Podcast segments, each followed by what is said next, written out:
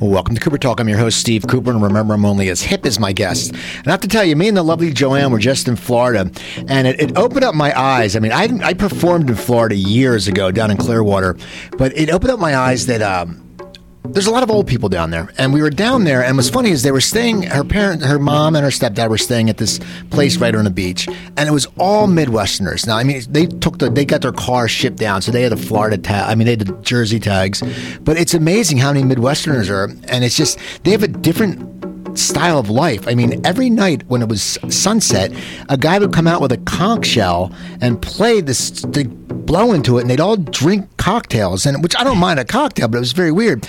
But what really bothered me was this guy, and I felt bad for him because I just his wife made him do it. There was these. It, it's it's a beachfront community. It's private, and it's right on the beach and there was these chairs. It was like what 12, 13 chairs, but there was like forty apartments in this place or condos, whatever you want to call them. This guy would go down at like seven in the morning, even though it's cloudy, and he would put towels on like six chairs and basically like hold them for the whole day. And people would even come down. And that irritated me because, you know, I know the early bird gets the worm, but you get one worm, you don't get six. And me growing up, you know, going to the Jersey Shore, if you went to the beach and someone put like their towels and just saved them, you're, you're, I mean, one I can see. It's like going to a movie. You can save maybe three seats. But when you're saving six or seven and it's like out of 14 seats, it just irritated me. Anyway, enough about that. I'm, uh, I'm better now. I'm back. It was cloudy, but I'm back in California and I'm happy. And uh, I have a great guest, uh, a fan, a fan. I've been following her career, and uh, I she was at a, a, a, thing at the Dark Delicacies, and I saw her, and I went, "Oh my god, I have to contact her." And she was sweet enough to get back to me. My guest is Vanessa Angel. How you doing, Vanessa? I'm good, thank you. Thanks for having me. No problem. Now, have you ever run? Have you? you I'm laughing at your story because I was on vacation about four years ago at a very fancy resort in uh, in Kona, Four Seasons Resort, and that exact same thing happened literally people would get up at like 6:30 in the morning and go and like save all the best chairs around the pool. And it was so irritating because the last thing you want to do on vacation is get up at 6:30 to try and get a decent chair. And people would would just put like towels on like five or six chairs, and so by the time you wanted to get there, it's they it's were gone. yeah, it's annoying because you sit there and we're sitting there, and and we just got down there, and I guess this went on all week, and it was just one guy, and it was like, uh, first of all, I feel bad for that guy because his wife must be a pain in the ass to sit there and say go down, but the, okay, and I understand, as I said, maybe like you're there with your family, with there's on vacation, there's what three of you, four of you, maybe. Yeah, th- okay, three, I can right. understand that. Okay, you go down, you sit in the middle, you put a towel to the left, you put a towel to the right. I have no problem with that. But when it's six lined up, and especially when you're at a like for you, you're at a four star, five star thing. yeah, it's like five star hotel, and, and they would you know take like five or six and then go off for like breakfast and be back in two hours. That's what irritates Yeah, me. it's It's, like really it's like if you're there, take it, okay, but don't. Yeah. So see, Yeah. see, people, I'm not the only one. She's been there, and it happens. And this was a nice place we were at, but it was it was a condo. It was right on the beach, but and I, I thought it was because it was all older people and people from the Midwest. But I guess I'm wrong. At five star resorts, the same crap happens. anyway, I you know it's funny. First of all.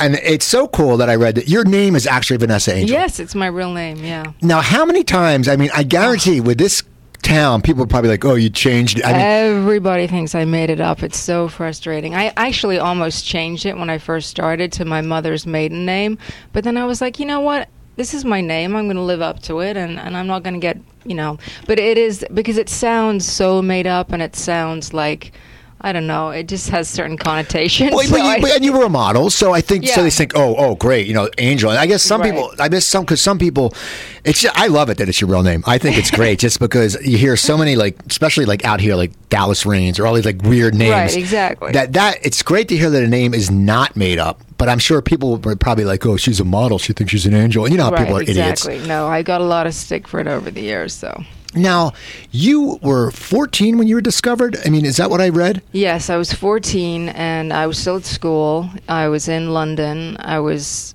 sort of I was in a restaurant with my mom actually, and it was the I think it was spring break and these two women kept staring at me across the restaurant and eventually they came up and said, "Oh, we're a really great new model agency and we think you have the right look." And my mom was like, "Well, she's still in school and blah blah." But this was sort of the the time when Brooke Shields was really big and that sort of young schoolgirl kind of model thing was was was in vogue. and uh, my dad checked them out, and they happened to be a really, really great agency. So I just was sent out by them to see a few photographers, and I just sort of caught on quickly and got into it had you ever thought? I mean, as a kid, I mean, 14's young, but you know, I as we were younger, as a young kid, did you like the movies? Did you like the? Was had you ever thought maybe I'll be a model, maybe I want to act, or what did you want? I mean, it happened very quickly for you. Yeah, and it's something that you're not going to turn it down because who's going to turn around travel in the damn world? You know. But right. as a kid, was were you artistic? Did you like the the arts? I did. I I I, I never really thought about being a model because I always felt very sort of skinny and awkward.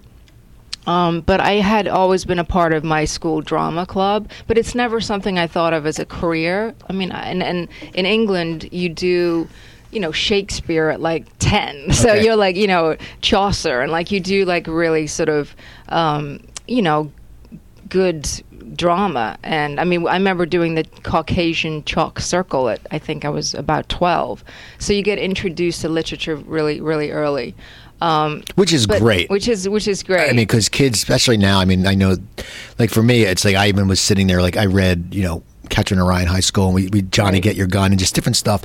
And they don't do that anymore. And for you, it's great. For any kid, it's great to just get that because Shakespeare's so hard. And, and but if, probably if you learn it at a young age, it's probably easier because you don't you're not overthinking it. Yeah, ex- exactly. I think you use your instinct probably more. Um, so yeah, I, I definitely loved the arts, but it but it wasn't something I thought of as a career, and certainly modeling wasn't something I thought of. Um, but you know, just sort of fell in my lap, and so I went with it. And I think that, like you said, when you're young, who doesn't want to travel the world and make money? And but I, looking back now, I kind of wish that. Um, you know, I wish that I'd gone to college and finished my education. Even though I had a different kind of education, I was living in New York City by the time I was 16, and you know, you, you learn to be in the world in a different way. But I think that you, you know, I sort of didn't have a, a, traditional adolescence, and I didn't go through those typical milestones in the same way as you know a normal a normal kid would. What was that like though? Living it's funny because my my niece and my brother they live in New York City. They lived for years. She's 16 now, and she's grown up there, so it's thing. So for her, it's second nature. It's a city. But right. for you, what's it like coming into? I mean, you're going to New York when you're right. 16 and you're just you're uh you're a kid. I mean, I mean, what was that like? Well, you know what? I, I mean, I had grown up just outside London, so I had been, you know, sort of used to a big city before. I would go into London quite quite a bit myself. Um, so actually, it, it was funny when I went to New York City. I had that one of those epiphanies that you have one of those sort of cathartic moments. You know, they say I think you have five major cathartic moments in your life, and, and this was, I think, the first one just driving from Kennedy Airport into the city and you see the skyline, I just had this intense feeling that this was where I was supposed to be. You know, I don't know if you believe in past lives or whatever, but there was something connecting me to New York that that was just, you know, above and beyond. So I actually from day 1 I felt so comfortable there. And I kind of knew that I would never go back to, to England, even though I had gone initially just for a three month sort of summer stay with with this model agent Eileen Ford had, had invited me.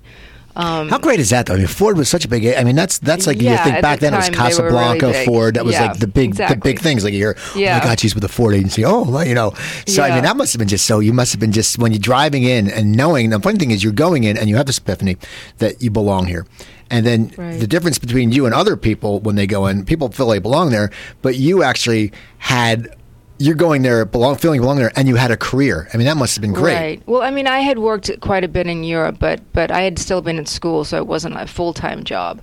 Um, but I, you know, there, but there's no guarantees. I mean, you go and and you're you know, you're pounding the pavements, and this is before cell phones, and you know, you right. get your go sees, and you check in with your agent, and you go see different people. So you don't really know how well you're going to do. I, I just was very fortunate that a couple of really great photographers, you know, took a shining to me uh, very early on. So I had already, you know, a really good portfolio, and I had, you know, I, I had a good shot at doing well and I did do really well. So you were on Vogue and a bunch. Yeah, I was on the cover of Vogue, and I did my first Cosmopolitan cover, which was a big deal back then because Scavullo, who was one of the biggest photographers, did all the covers at that time, and it was a very sort of prestigious gig to get. Um, so yeah, I mean, but I, th- you know, I mean, I think that when that, you know, that's the sort of beauty of being that young is that you're kind of actually very, very resilient, and you don't really think. I think as much as you do when you're older of the things that can go wrong. I but then I, I have a 13 year old daughter, and I think, oh my God, would I let her in a couple of years go to you know to New York City or wherever and like do what I did? But I- it's such a different time. I mean, you know, it- yeah, it's I you know, guess so, right? I mean, we used to sit there. I mean, I, I talk about it, you know, with my friends I grew up with, and we would get on our bikes and ride to the record store, but it was like two miles and in traffic. Yeah. And we used to have traffic circles in New Jersey, which, you know, it was hard enough to drive your car, and we go around it. If our parents knew, they'd kill us, you know, but we, I mean, you'd be like, wait, but now you can't do anything anymore. And, and that's what Right. stinks. It's like, you know, back then there wasn't innocence, even though it was New York City. And the funny thing is, that's when New York City was at its like I know. dirtiest. I remember mean, walking through like yeah. Times Square, like my first like few days there by myself at night, not realizing that it was like really seedy place at that And point. it, but it just, but it was safe. I don't know. There was, there was sort of this safeness. I think it was a community. You know, I, I, it's just hard to explain. I never felt. I really, honestly, never felt scared. I only had one ever like horrible incident my whole time there. But I felt very safe, and I felt very. It's a very. I think it's an easy city to get to know because it's a you know grid system Right. basically. It's you numbers. Feel, okay, yeah, you there, feel there. very. Uh, you don't feel lost. Or it's not like a big sprawling city like L.A. or or even a European city where, you know, you don't really feel. You know, it's it's just too spread out to kind of feel comfortable all the time. Now, you, when you're in the cover of Cosmo, do people start recognizing you? Because, and then, once again, we said it's before the internet and it's before Right. eight million magazines. I mean, there was right. Village Voice, there was Cosmo, there was Vogue, and that was about it. And the men's had GQ, and then there was always someone that would fail, like some men's magazine. Right. But now, did people start recognizing you? I mean, because I mean, it's Cosmo, and everyone back then, everyone saw. Did the industry start saying, "Okay, we got to transition this woman into acting"? Well, girl, because you were young, Right. And so, I mean, how'd that work? Within the industry, I think I definitely you started to, you know, I started to get recognition, but not in terms of like out on the street and like Okay. people recognizing you. But, but, um, but I, I never really intended to go into acting. It kind, it kind of just fell into my lap again. It's like one of those things where you look back and you feel it was obviously like destined to be. Um, I had done a, a, photo shoot, and, and John Landis had seen this magazine shoot and thought I would be a good contender for this role in Spies Like Us. So he he was actually in London at the time, and I was going back to London to see my family for the holidays.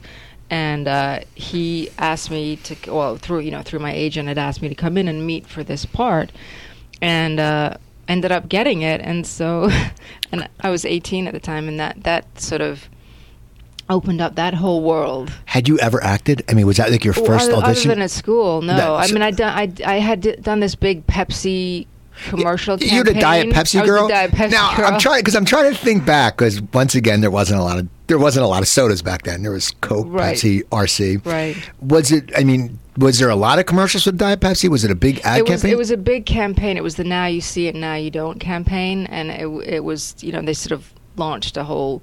It, it it turned out just to be two commercials in the end, but but um, but it was very uh, you know it was very graphic and kind of pretty and and. Uh, so that, but I mean, it wasn't really any acting ability Right. required. But I had done my school play, so I mean, I knew I knew how to look at a script.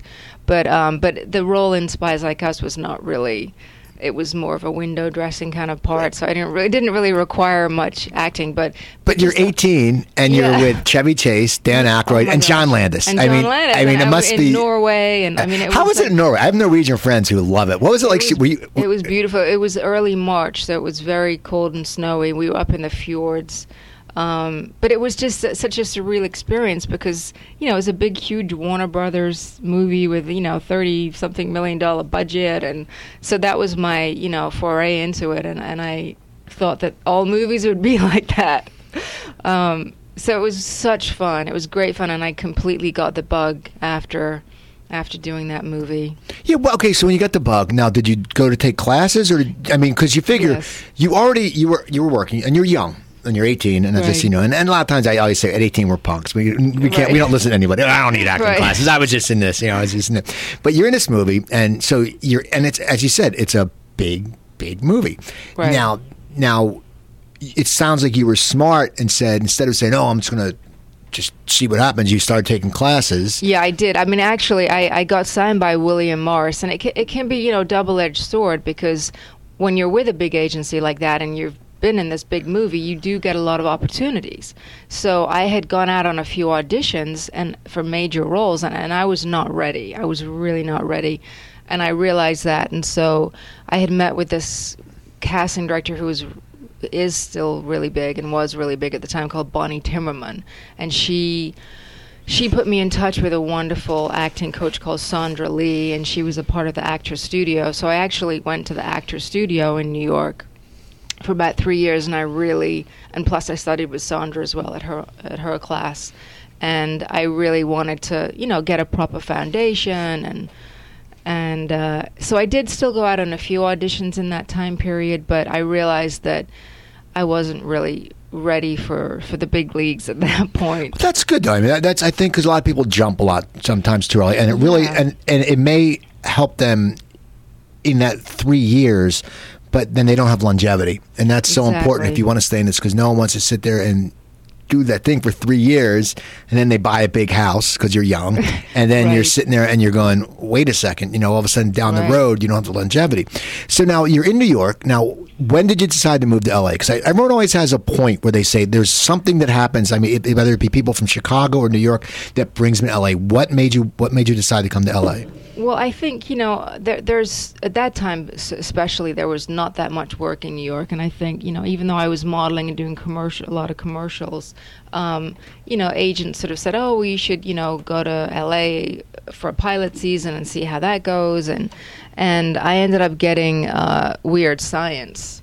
Um, the TV show, so I ended up coming out for that. I wasn't really ready to commit to, to moving out here. I, I really, I didn't really feel that comfortable in LA when when I came out here. Um, so, but I, but then you know, also I had been in New York for almost ten years, and I kind of felt that, you know, you do get to a point in New York where uh, it's it's hard living in New York, you know, and I and I think that. Um, I don't know. I just think I, I got to a point where I was more attracted to being in LA, and then I got the TV show, and that that really sort of solidified it for me. what was reasonable doubts that was with mark harmon and marlee matlin right Yeah. and uh, you played a detective on that Yeah, Now, how I played cool- a, a uniformed police officer. I know it's crazy. What was that like? Because I mean, you're you're a model and you're Right. used to different roles, and you said like in spies like us, you were window dressing, as you said. Right. Now you're sitting there going, they're going, okay, we know you're a model, but we're covering you up. You oh, was it? Well, I had actually read for the pilot and for for a role of this sort of bar bartender who was the love interest of Mark Harmon, and it was between me and the actress who got that part, and I didn't get it, but the showrunner had remembered me, and so for the second season, he he brought me in as this other character, which was wonderful because most people don't think of someone like myself as a police officer. And and it was probably I think to date my favorite role. And I wish that people would see me more in different lights because you know you get a few roles and, then you tend to get more roles based on the similar you know I had done Baywatch and things like that and then you don't want to turn the work down, you, you know. don't want to turn the work down, but I mean, some you know some things I did turn down, but but you you sort of end up, you know, you, your career can kind of go in a way depending on you know on on what comes down the pike, and and it's very sometimes hard to turn that um, perception once you've done too many things of you know certain type of you know you get typecast. well, it's great for that showrunner to sit there and actually see your. I mean, it means you're Yeah. acting. You're basically what it means is your acting teachers did a good job. Thanks. mean, yeah, no, I was. I mean, I really wanted to be a good actress. I mean, I really didn't want. I did want to have longevity, and I didn't want to just rely on my looks. Even though looking back, you know, on my career, I think you know, it has been hard to be taken seriously. You know, a lot of people do think of me as the kingpin and weird science, and and and then I ended up getting thought of much more, you know, in terms of doing comedy, which was not really my sensibility when I started out. Um, so you know, you you're kind of at the mercy of of a lot of things that just fall the way they do. Well, you know what's amazing is actually it shows you're a true actor, and I just say this because I talk to a lot of actors, and you did the dramas and you do comedy, and that's and, and you've been able to cross over them, and you've been able to keep doing both, and that says a lot because there's a lot of people that I mean I always think comedians because I, I have a background in stand up, a lot of comics are great actors because just because comedy is easy when you're a comedian and I think acting. But for you, it's great. That I mean, I know you, you got you know you might get typecast, but you did get to do both, and that says a lot. I mean, you know, from you know the being a cop, and then you go to Weird Science, and now Weird Science, you're coming into a show that is coming off a John Hughes movie, Right. And John Hughes is such a, especially to people my age, was just such a huge, huge. You know, we knew all his movies. So how did the Weird Science part come apart? And did you did you have had you known of the movie, or had you had to did you watch the movie, or how did that happen? Yeah, I I had watched the movie, and um, I I really didn't think that I was very good at comedy. To be honest with you, I wasn't really sure if I could do it. And and the the I that my agents had sent me the pilot for the show, and I my immediate reaction was, "Uh, "No, I don't want to do this. It's not something in my wheelhouse at all." And um, but they for some reason it just kept coming back. Like it was a long process to try and find their Lisa. And I, I remember being I was doing a job in Australia and got a call saying, "Yeah, they still haven't found their Lisa, and they really want to see you." And and John Landis was the executive producer, So he was so there was a sort of connection there.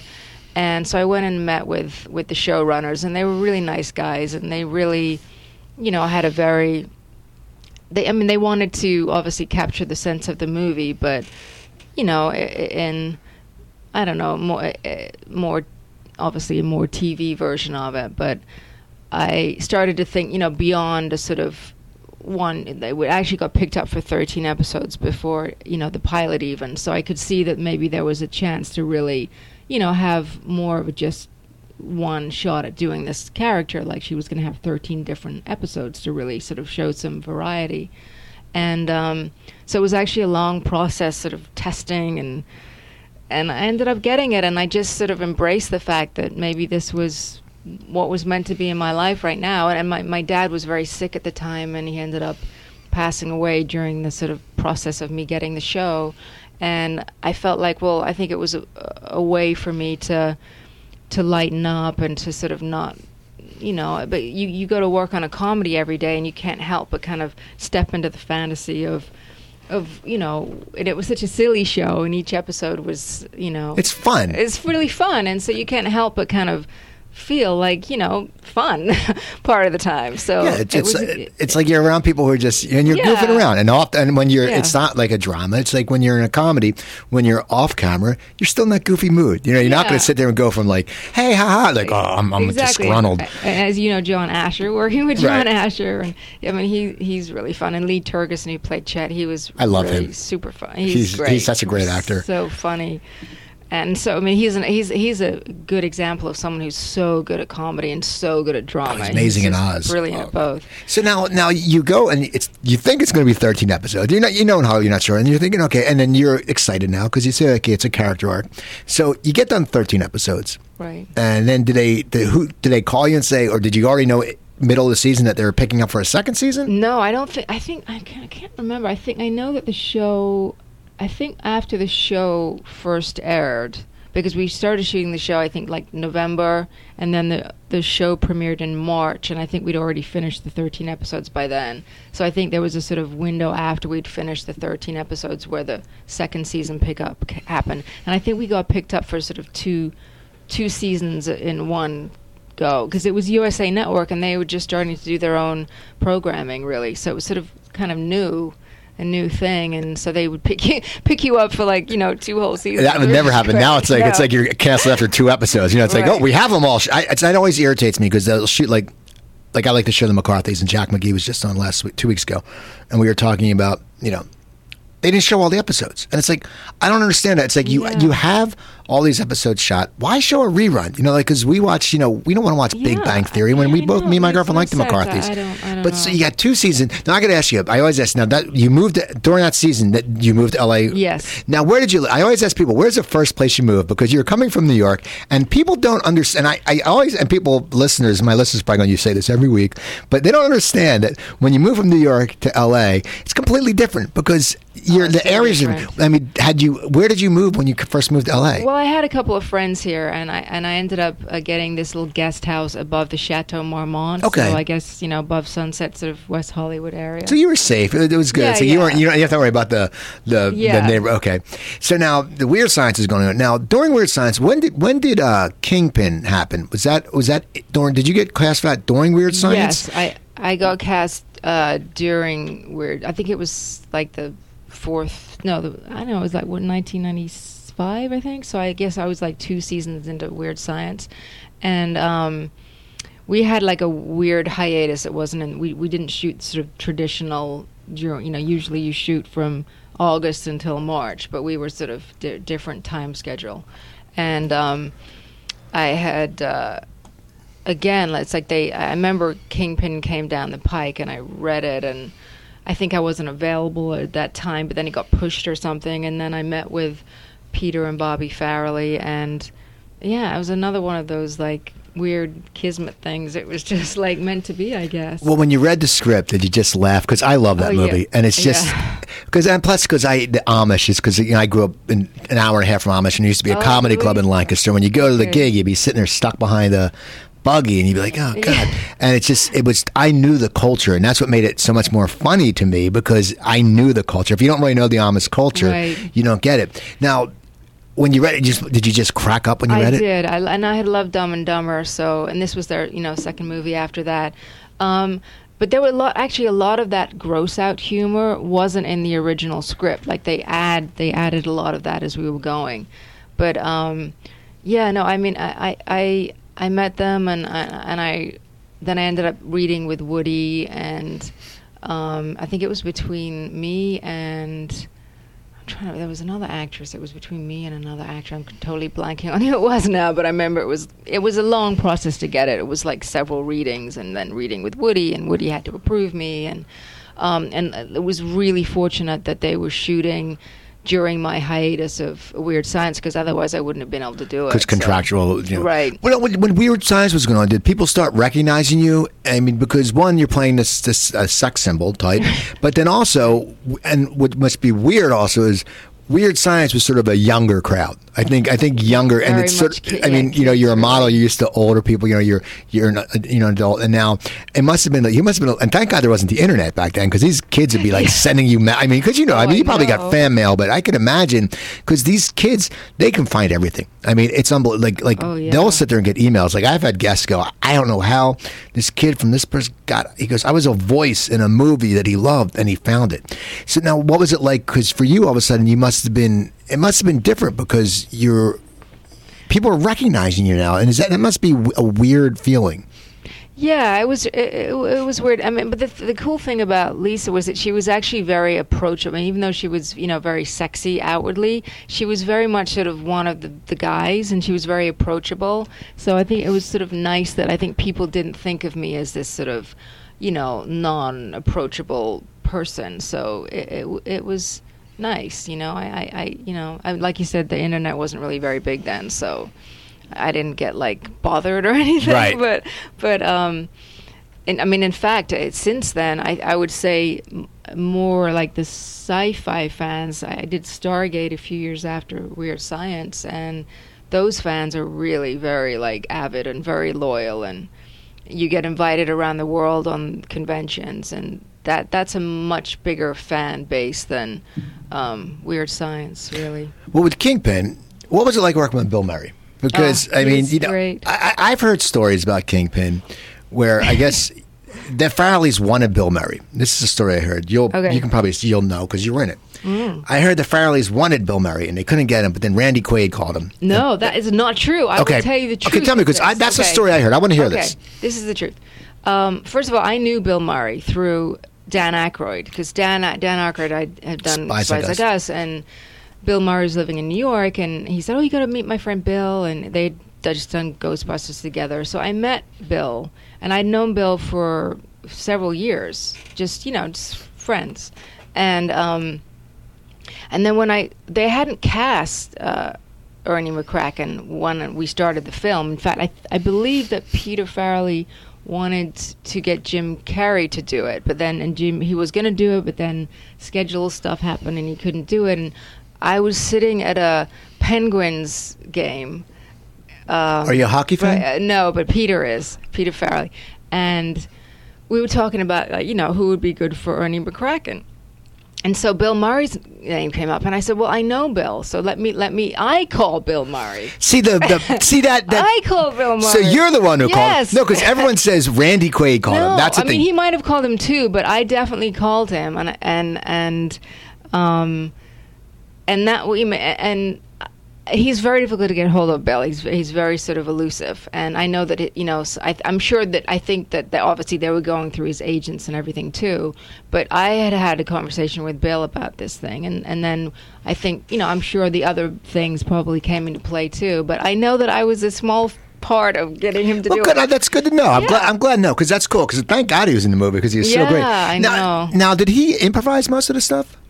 Yeah, he really he likes to. Add, yeah, he he did. He likes to add what he just likes to go with. How do you do a scene? I mean, I would just think he would just cry. I mean, because you know, I mean, he just must crack you up because he just you see interviews with him and he's so he's so bizarre. But you can tell he's just a nice guy. He's just a guy because his his brother Joel was on the show, Right. And they, he grew up with like nine kids, you know. Right. And you think it's like so he's just a guy who just had this huge, you know, one of the biggest comedy stars ever. Right. What's I mean? Did he just crack you up? Because he just must be he just must be funny. He's he's really funny, but it's a, it's not a showy kind of funny. You know, Right. He's a, you know he he's.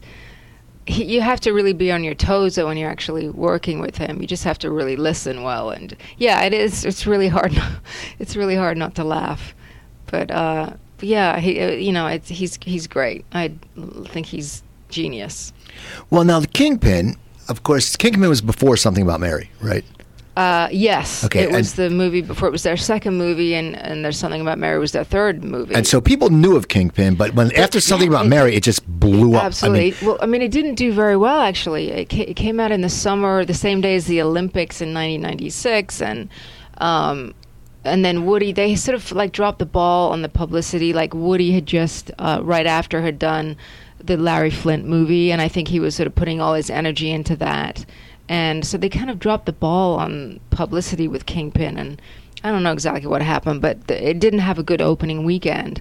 And then there's something about Mary came out, obviously, a couple years later, and because everybody loved that movie, uh, they sort of, you know, they looked at what the Farrelly brothers movie, had, you know, had been up to before, and um, so I think Kingpin was kind of discovered after the fact, really. what's that like though? Because you figure you come out in this movie, and you know, and it doesn't do that well, and then all of a Right. sudden, you know, and people knew of you from Weird Science and your own Weird Science, but then all of a sudden, something about Mary is a huge mega hit.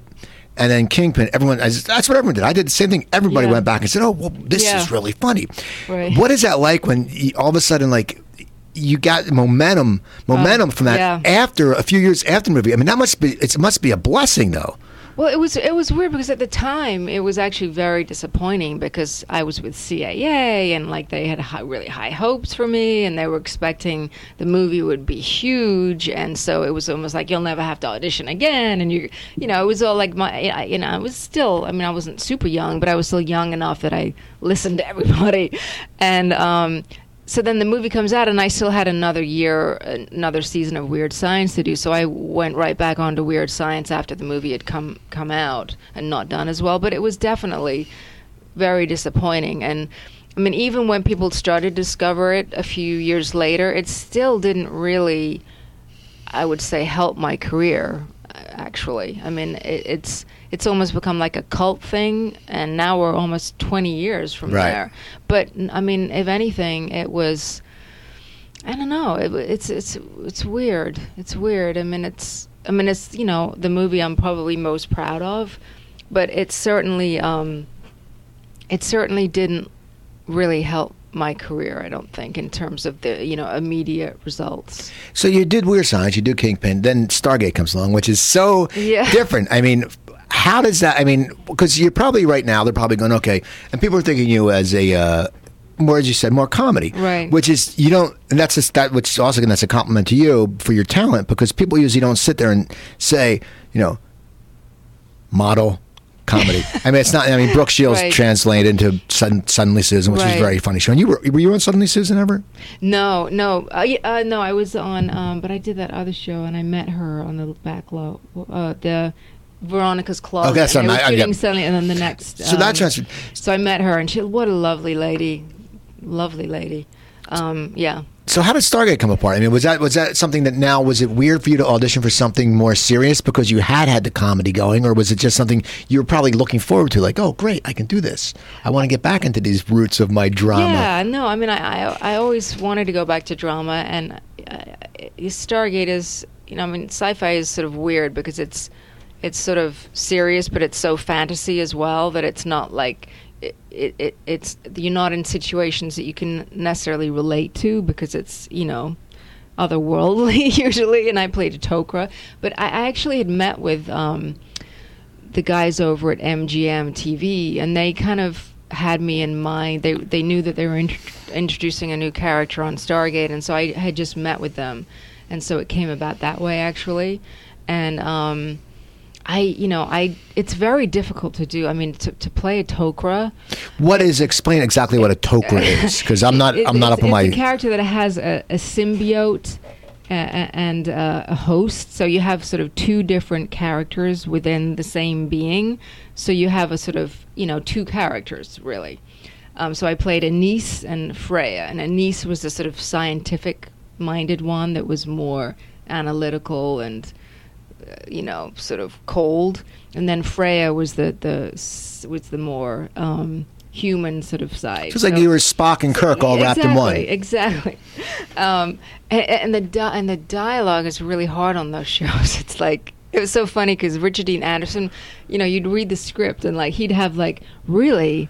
Are you sure you want to? You know, it's like he'd have like one line, and then the toke, and then my character would have like great speeches of really difficult dialogue, and they would write it so that you. It was so hard to learn because it, it, it there was nothing really to to sort of hold you to reality. you Right, know? there's no there's no Tok'ra for it. dummies. You know, you can't get a book no. on. Hey, let's Tok'ra for du-" It was almost like learning, like when you learn, it was like learning another language, and then you'd have to go in and out of these two different aspects of that character. So it was probably the hardest job I've ever had to do. How would you memorize it? Because so many people like I wonder how I like because literally had to learn it by rote, like like you would learn a language, in order to get the the phrasing right. It was really hard. so you do that, and now that's funny because you said about the conventions, and uh, it's amazing because I went to the uh, my friend had tickets to the Hollywood. Uh, Hollywood Stars convention, right. and we went uh, a few weeks ago, and I had a blast because I, I love that kind of stuff, and I was trying to get guests, you know, I hit Mm-hmm. up Eric Roberts and stuff like that, Mm. and um, it's you're right. The fans are fanatical, and it was they had a Lost in Space that time, and so they had the original cast and all that stuff. And for you, when you would go to the uh, conventions, I mean, what is that like? Because people, I mean, you're it's it's an adoration or adulation, whatever the word is, that Right. people are sitting there because they come to see you. And, and as you said about sci-fi fans, I had Robert Picardo on, who was on Stargate and Star Trek. And he had said, what's amazing about the science fiction fans is, and you mentioned this earlier, they, they really know you, but they know your roles, but they know all your other roles. Like he said, like even though he was on Star Trek, they knew his whole career. I mean, what's that like? Because in these people, I mean, it must, it's flattery, but then do you sort of feel Yeah. awkward sometimes just because you're like, wait a second, I'm just, I'm just a Oh, it's- person. I'm it- not a, you know. Yeah, it's very. The, the first one I ever did was very awkward. It was in. It was London. It was a huge one, and it was. It was. um it massive, and people literally line up, and and you know, it, it, it's it's strange having all these people you know their their energy coming at you and they feel like they they know you and so it's hard you know after my sort of fourth or fifth convention I, I got to sort of understand how that process works and feel more comfortable with it but but then there's often these panels where they ask you questions and they know more about the the, the intricacies of the show than I do and I mean I hadn't really. I've never watched all the seasons of Right. Stargate. I wasn't really familiar with every, all the different. You had, you had to learn all that crazy language. You, know, you, had, you had enough. You had a hard enough job. You can't watch it. You took you Richard Dean Anderson's just a pretty boy going really, and you're given like the Pythagorean theory and all this other crap. right. so uh, they would they would ask questions that honestly I could, I didn't know the answer to. So it was really like I was like, oh my gosh, I really need to like know my stuff for the next one. So I did, um, but I I learned to really enjoy them actually because it's it, it's really about people connecting and and and the fans that come, you know, they're they're they really just want to connect with you. And so once I kind of understood what that was about, um, it was actually enjoyable. Like the, the like I said, the first one that I did in London was just sort of overwhelming. Um, and then since then, I've done Dragon Con, which is literally like sixty thousand people in a weekend. Now, what's that like? I'm- I'm just thinking Oh, because it's you crazy. You go oh, now. Where's Dragon Con at? It's in Atlanta over Labor Day weekend. okay, so you go to Atlanta and, and it's, it's multi-genre. It's like it, it's it's all across the board, sci-fi and just old Hollywood. I mean, it's everything. So how does that work? Do they sit there? Do they go? Okay, do they they book you a hotel room because Yeah, it's probably book you a- impossible because it's like Comic Con so big. But I used to live in, I lived in San Diego years ago when Comic Con just started, and it was teeny. I, I did it in for Weird Science back in like '95, And it was nobody, small. It was really small. So you Yeah. get there, and now there's you and a bunch of other people, stars, and now are you in a hotel where the guests. on. guests are also the, Uh, not, not the the yeah, fans yeah, the are fans, Yeah, you usually have somebody walk you to, uh, you know, from the sort of meeting point to, um, to your table or to your um, panels. You know, they have a lot of panels over the, the weekend too, so they have somebody sort of walk you. But, but I mean, the, the fans are usually very respectful, actually. But, but. It's more like when they come and want to photograph that they, you know, they want to engage you and really talk, you know, which, which is you know, it, it's tricky because there's a part of you that really wants to give them more time, and then you've got your sort of handler next to you, like next, you know what I mean?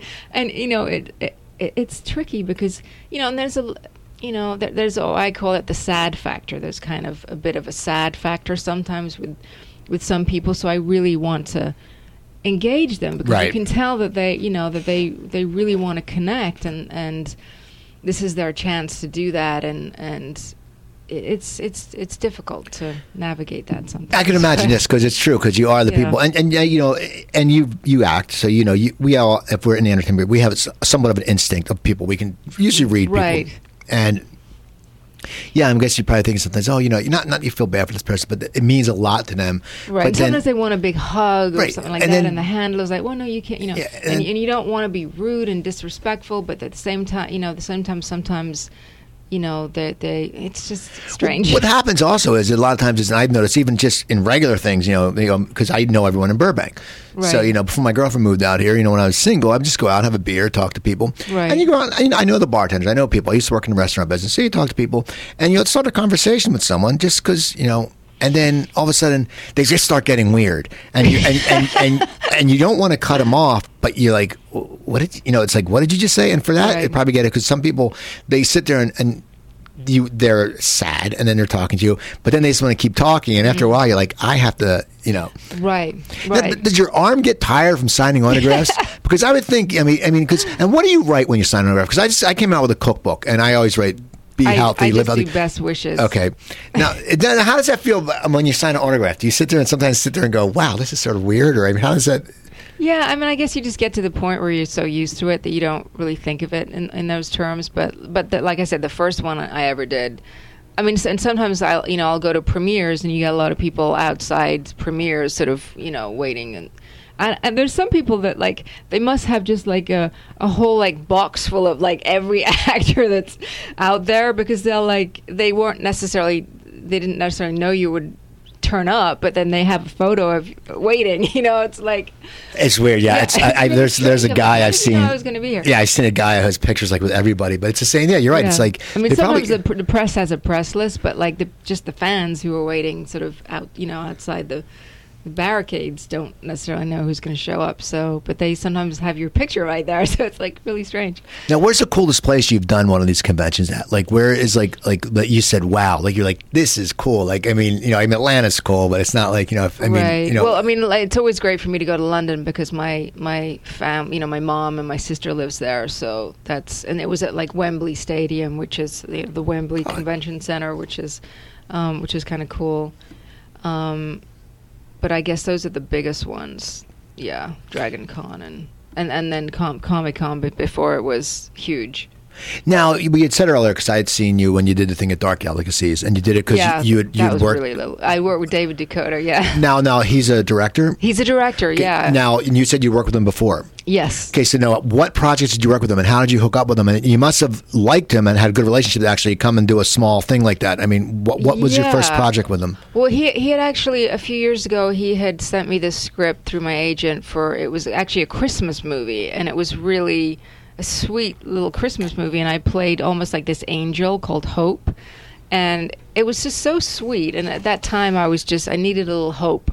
And so I just thought this is just you know meant to be. And it was shooting over three days. It was three or four days. It was really quick. And so I said oh, okay well I'll jump in and, and see how it is. And, and David was the director and he was just so nice and he worked so quickly and uh, he, he literally does like 10 movies a year this guy. I've never worked as quickly as this in my life. Um, so a couple years later he asked me to do this hansel and gretel story where i played a school administrator who who was a guidance counselor who was also sort of the, the evil the evil one. Um, so david does a lot of um, a lot of horror genre or thr even though the christmas movie was completely out of that genre but I, ho- I hope so. yes um, yeah so he he's but he's just he's just really sweet and i really like him so well, you've done some horror movies.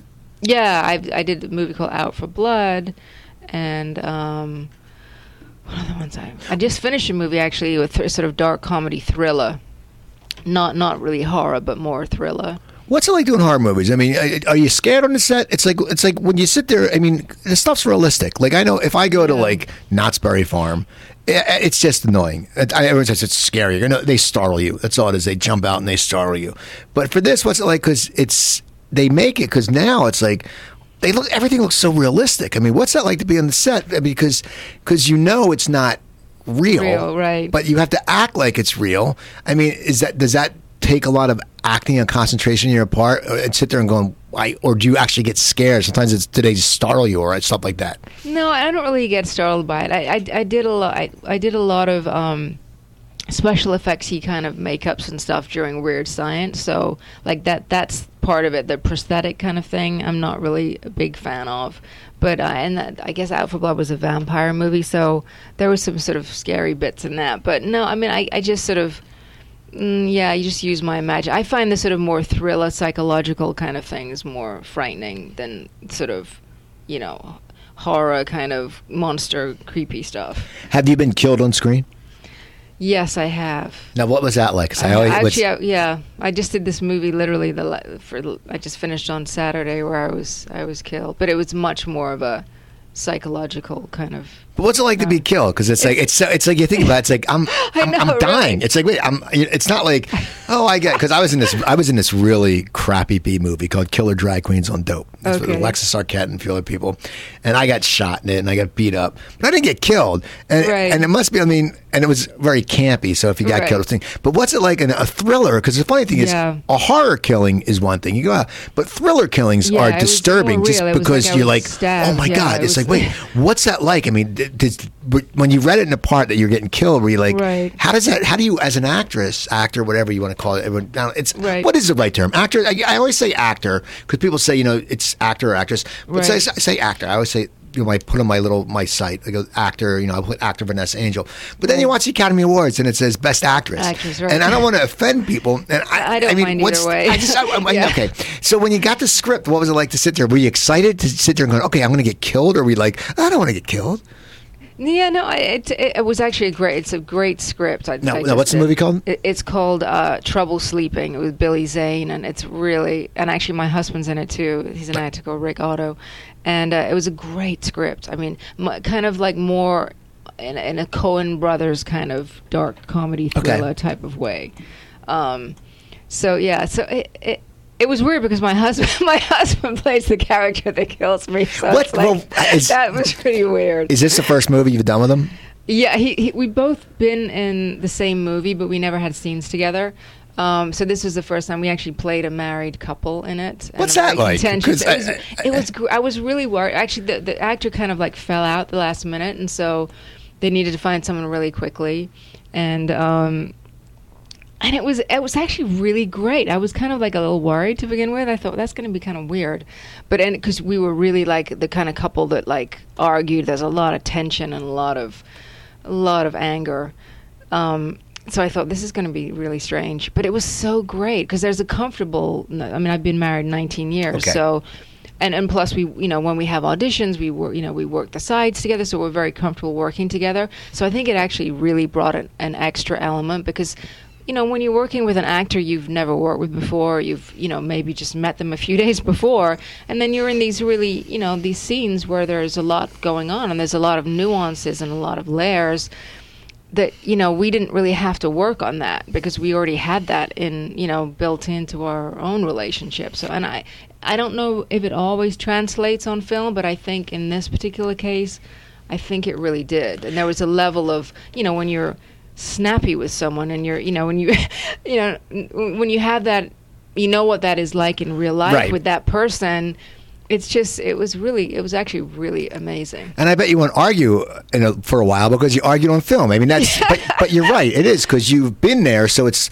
I mean, I think sometimes if you're in a probably if you're in a scene and you have to argue with someone.